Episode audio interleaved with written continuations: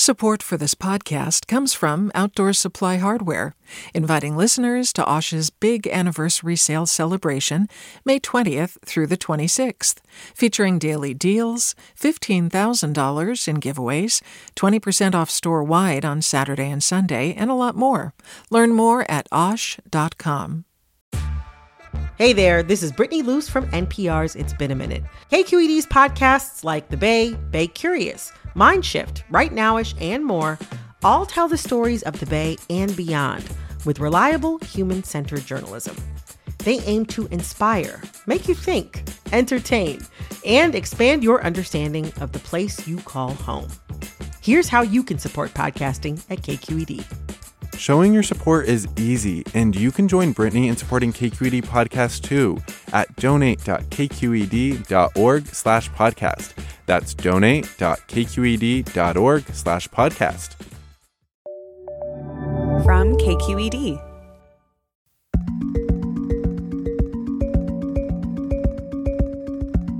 It's the California Report magazine. I'm Sasha Khokha. And this week on our show, the struggle to solve a problem many cities are facing in our state the crisis of homelessness.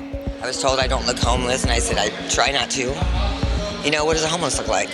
It's really hard, really, really, really, really scary hard. I'll wake up in the middle of the night, just it'll freak me out. Well, for the first few years, we would lay down on the bus bench and sleep as though it was a bed. They put these little bars up so that you couldn't stretch out. So I learned how to sleep sitting up. Today on the show, we're going to share a new podcast with you from our friends at LAist Studios. It's called Imperfect Paradise, and it tells stories about how California, with a reputation as a sunny haven for artists, dreamers, and progressive politics, doesn't always live up to that promise. Each of the stories in the podcast is told in three parts, and the show launched earlier this month with a first series about how we get people who are unhoused into stable housing. The problem isn't always finding land or money. It's convincing the neighbors. I don't want 80 people that need security and mental health services living this close to my neighborhood we have enough going on with the homeless that are leaving their needles, their drugs, their messes. And we are not going to stand by and watch you ruin our neighborhood more and let this come in. We will sue you if something does not happen to make this. It will not happen. Reporter Jill Replogle from KPCC reported this series called Home is Life. And today we're going to devote our whole show to the second episode of the series. But first, Jill's going to join us to introduce us to the story. Hey there, Jill. Hello. Thanks for having me. The first episode starts with a, a, pretty upsetting story. It's about the death of a man who was unhoused back in 2011 in Fullerton in Orange County. Tell us what happened to Kelly Thomas. Kelly Thomas had been uh, unhoused in Fullerton for a number of years. Uh, he was pretty well known by a lot of the businesses in downtown Fullerton.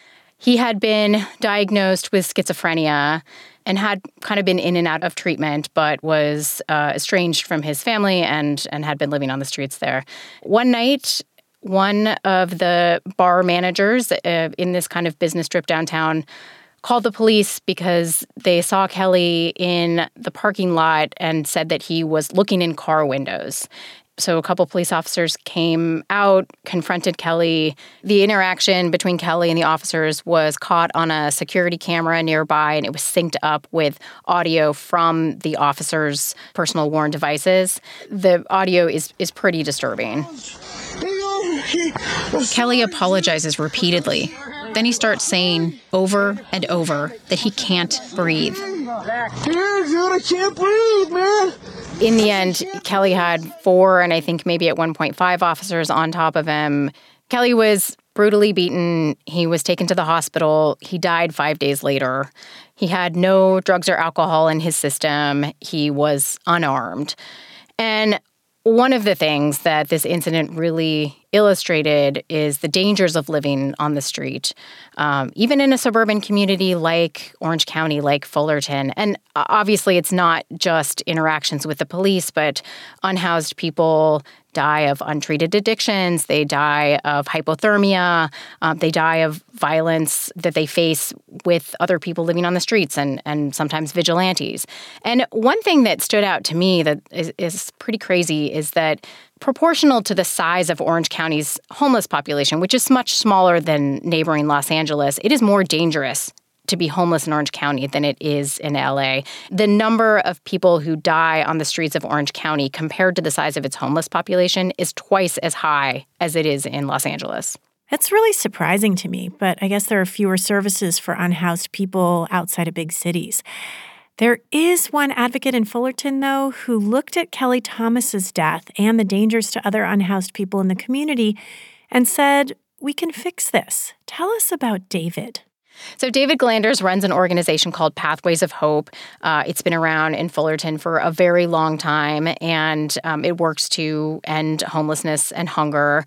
But you know, what David saw is that his organization and lots of organizations that work on homelessness, churches, um, all the people that give out food to the homeless, a lot of those sort of small things that people do to sort of help unhoused people get through their day they don't actually solve homelessness. It's kind of just putting a band aid on things. Yes, handing out toys to families matters. Yes, everyone's got to eat, but it's literally homelessness. It's not souplessness. You know what I mean? It's not clotheslessness. It's not showerlessness. It's homelessness. Demonstrate for me how homelessness is ended with anything other than a set of keys, a lease, and a place to call home. So, David pitches this idea of something called permanent supportive housing. Tell us what that is. Permanent supportive housing is essentially an apartment, but it also comes with on site support services. So that could be um, counseling, it could be job training.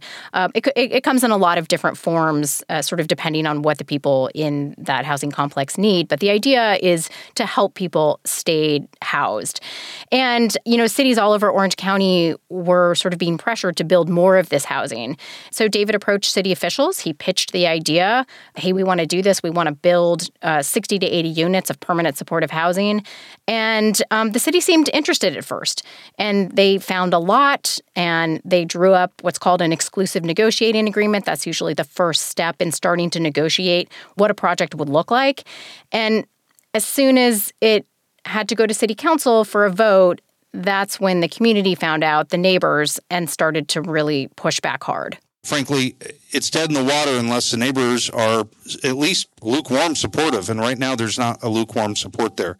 And that's where the second episode of Imperfect Paradise picks up in a neighborhood in Fullerton people call the Kimmy's Coffee Cup neighborhood because of the local coffee shop there. Here's Jill with the story. There's this YouTube channel called Fullerton Homeless. It's run by a woman named Catherine Reese. It has 2,000 subscribers, and she started it right after David Gillanders and Pathways of Hope proposed building permanent supportive housing right near the Kimmy's Coffee Cup neighborhood. Kat, that's what Catherine Reese likes to be called, was posting stuff almost daily videos of her interviews with people she presumes to be homeless. I'm recording you. You know, people hate people going through their trash. This video looks like it's taken on a phone from the other side of a residential street. It shows a woman in sunglasses and a baseball hat in front of what looks like a condo complex. She's fishing bottles and cans out of a dumpster and placing them in a bicycle trailer. Are you homeless? People hate you going through their trash. You know, you can go get assistance. You're homeless, and there's a lot of assistance everywhere. You know that, right? Okay, the woman says. Then she turns away and puts another bottle in the trailer. Kat keeps the camera focused. She's not moving. An awkward 20 seconds pass. Get out of the trash. This time, the woman just ignores her. Kat keeps filming. This is why we work so hard to run you out of our city. The woman glances at Kat for a second, then turns away. She picks some trash off the ground and puts it back in the dumpster. Disgusting calling the cops. When it comes to battles over how to address homelessness, I've found that there are three types of people. There are the cats, people who just want unhoused people to go away, maybe to jail, maybe to the desert. The idea of banishing people on the streets to some sort of desert camp actually gets brought up a lot by people in this group. On the other side, there are the yes in my backyard people, the vocal supporters. And then there are the folks in the middle, the people who either are too busy to know much about it, or maybe they're skeptical but open minded. This middle group is the one David needed to court to move the project forward. The other two camps had already made up their minds. So, who were these middle of the roaders? And could David persuade them to join his side over cats?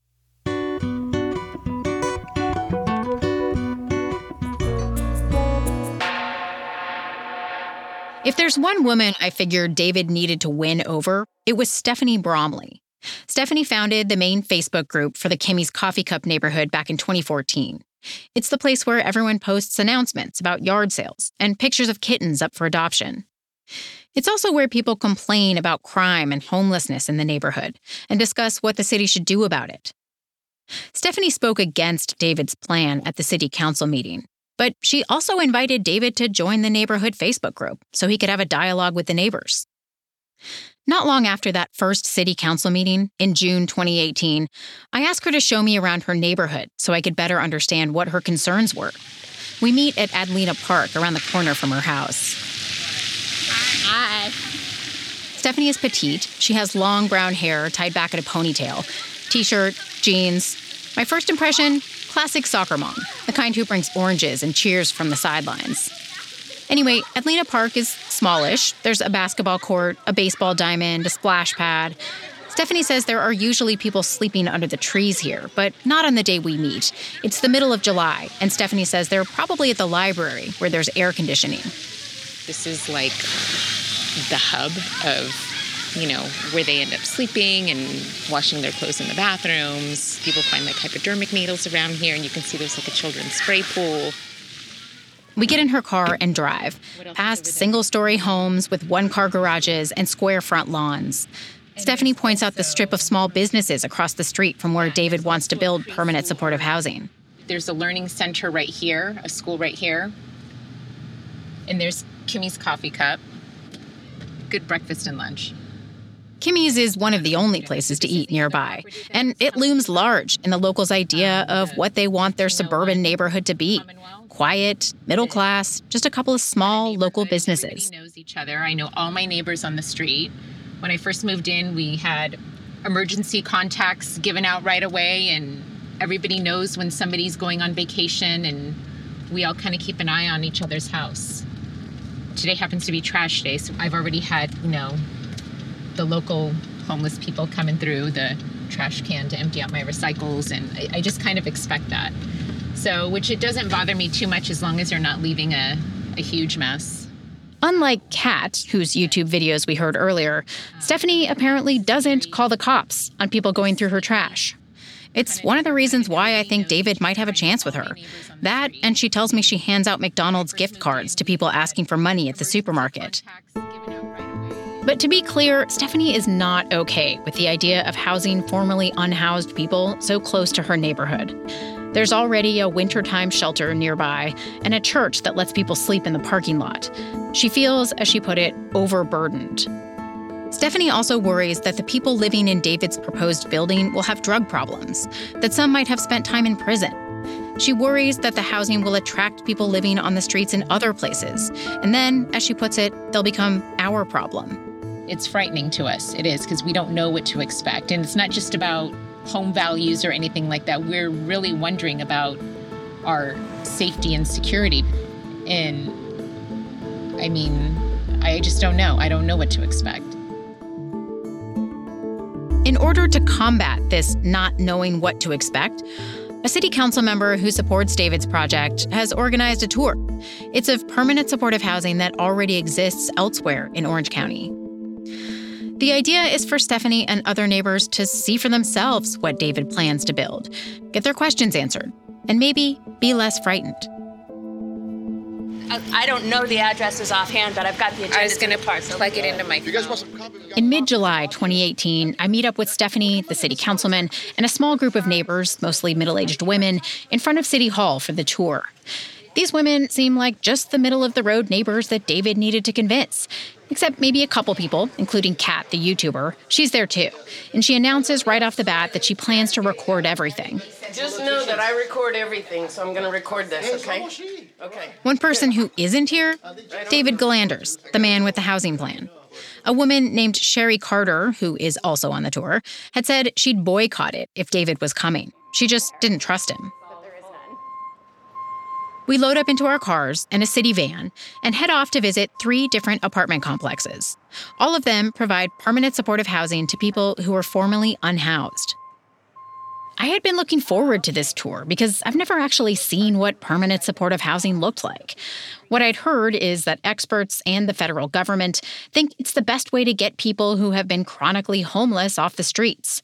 And one of the theories behind permanent supportive housing is this thing called housing first. The idea is that it's easier to give someone a home first and then work on treating the problems that may have contributed to their homelessness, like addiction and mental illness. Our first stop is the Rockwood Apartments in Anaheim. It's a three story modern building, palm trees line the front. The interior courtyard has a shaded playground surrounded by private patios. It's nice. All the kids, families, bring chairs out, blankets out. We pass out popcorn and do movie nights out here. Maybe I'll make a friend and get to come to the barbecue. The tenants are a mix of low income and formerly unhoused families and individuals living with mental illness.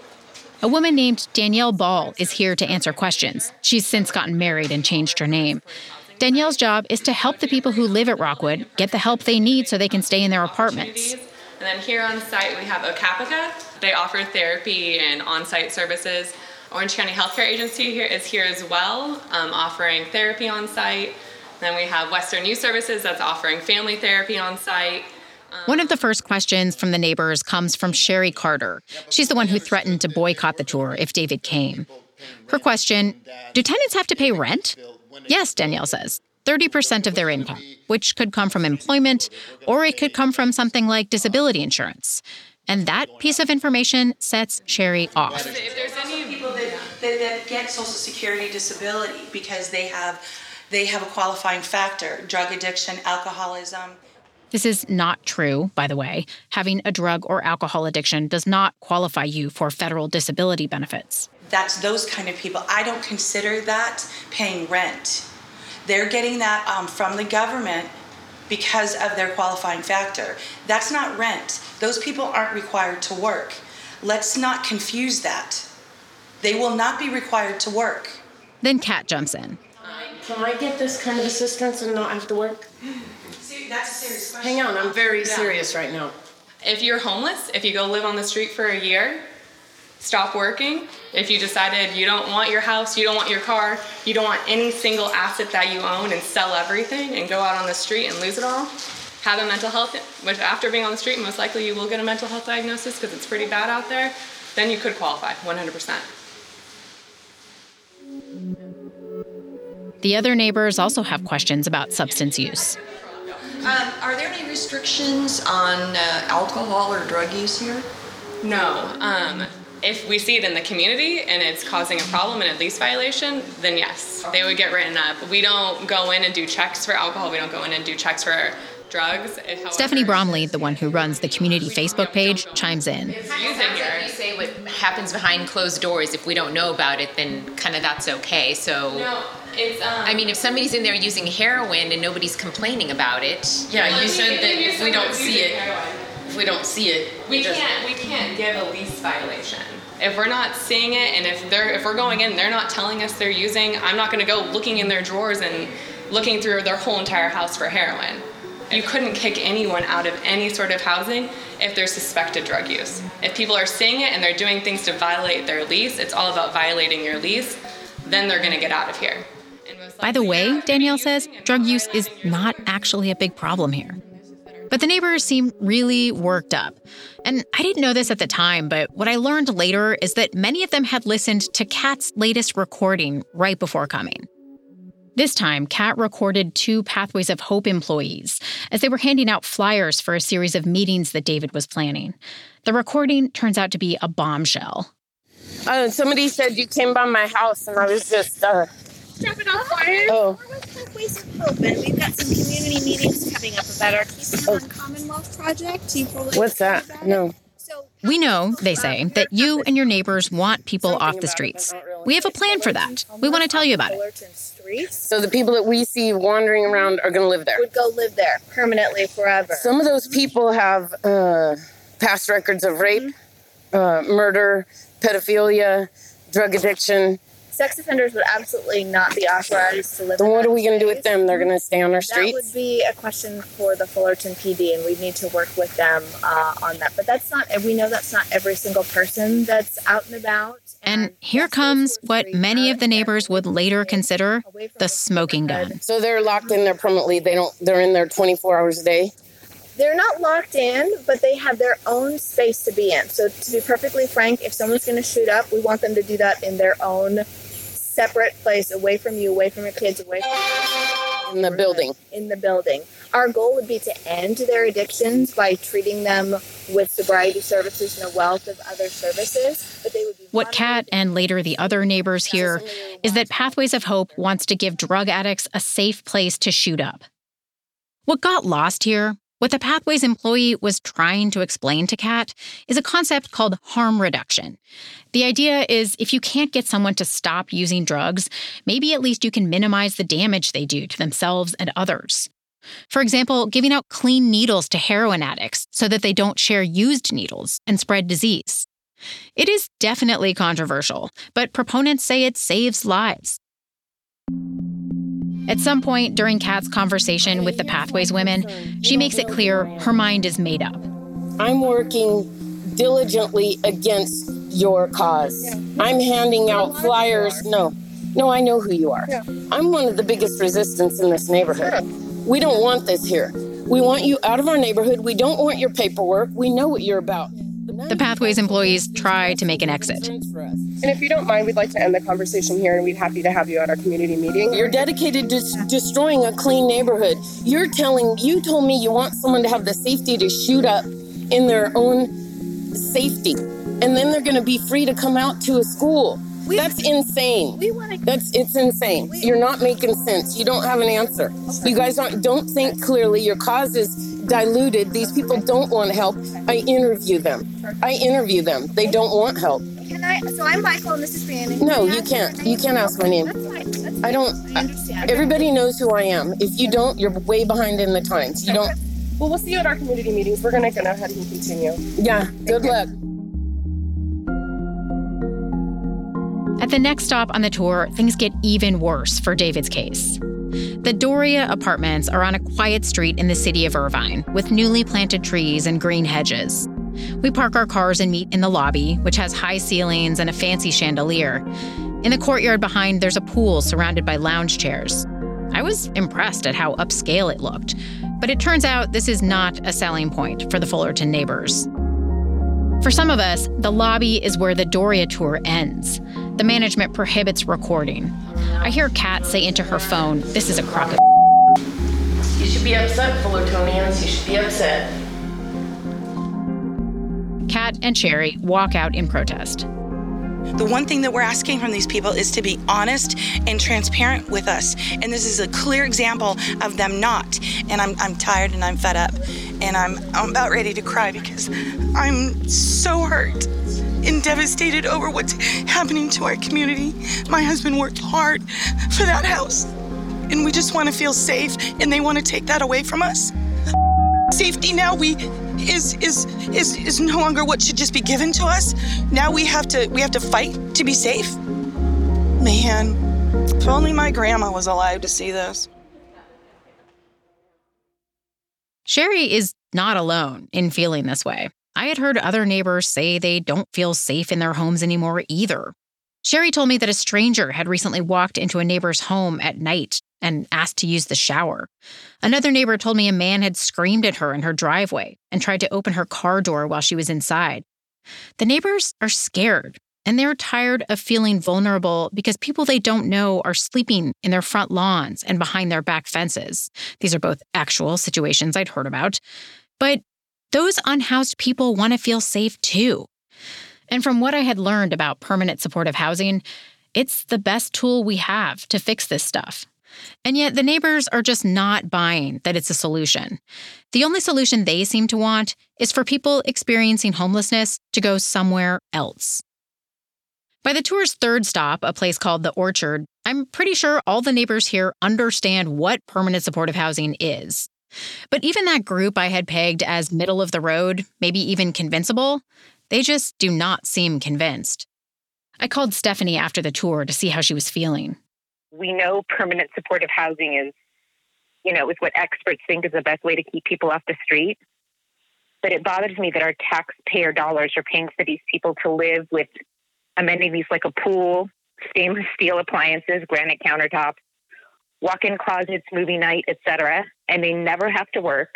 They never have to stop taking drugs or treat their addictions.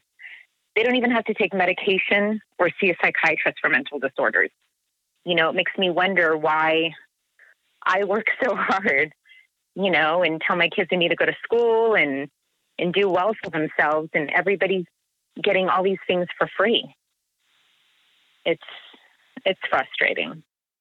I already knew that Stephanie didn't want David's project in her neighborhood. By the way, she's continued to publicly oppose it in the years since I reported this story. But after this tour, she seemed skeptical of the concept of permanent supportive housing itself. She also had an alternative idea for the land where David wanted to build the project. She and her husband had been lobbying city council to let him move his nutritional supplements company there instead. In other words, they wanted to buy the land.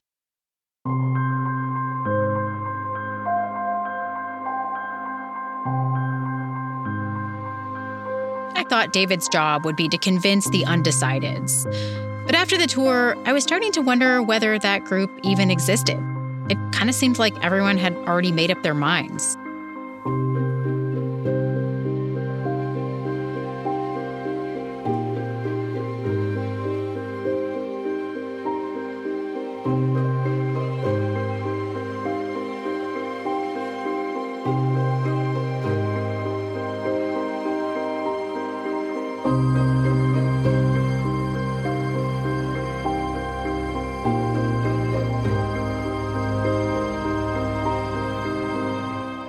That's Jill Replogle, who reported and wrote this season of the podcast Imperfect Paradise from our friends at LAist Studios.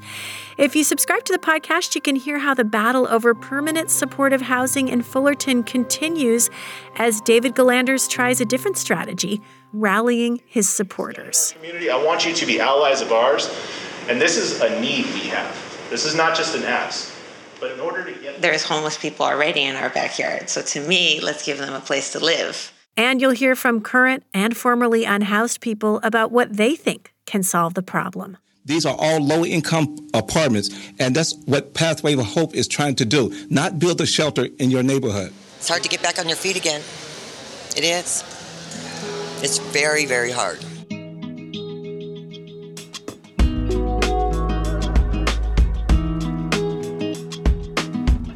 Imperfect Paradise is a production of LAist Studios. Emily Guerin is the senior producer, editor, and fact checker.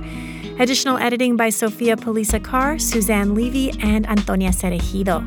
Mixing and original music by E. Scott Kelly. Antonia Cereijido and Leo Gomez are the executive producers for LAist Studios. The California Report magazine is a production of KQED Public Radio in San Francisco. Victoria Mauleon is our senior editor. Susie Racho is our producer director, and our sound engineer is Brendan Willard. Our team also includes Amanda Font and Izzy Bloom. And I'm Sasha Khokha. This is the California Report magazine. Your state, your stories.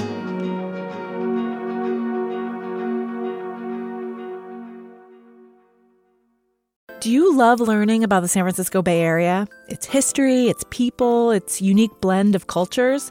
Then you should check out the Bay Curious book. I'm Katrina Schwartz, editor and producer on the Bay Curious podcast, and I'm here to let you know that for the month of May, we've worked out a sweet deal for KQED podcast listeners. Right now, you can get the Bay Curious ebook for $1.99. That's right, $1.99. Just search for Bay Curious wherever you get your ebooks or find a link in our show notes. This offer does expire at the end of the month, though, so you'll want to act on it fast. Happy reading!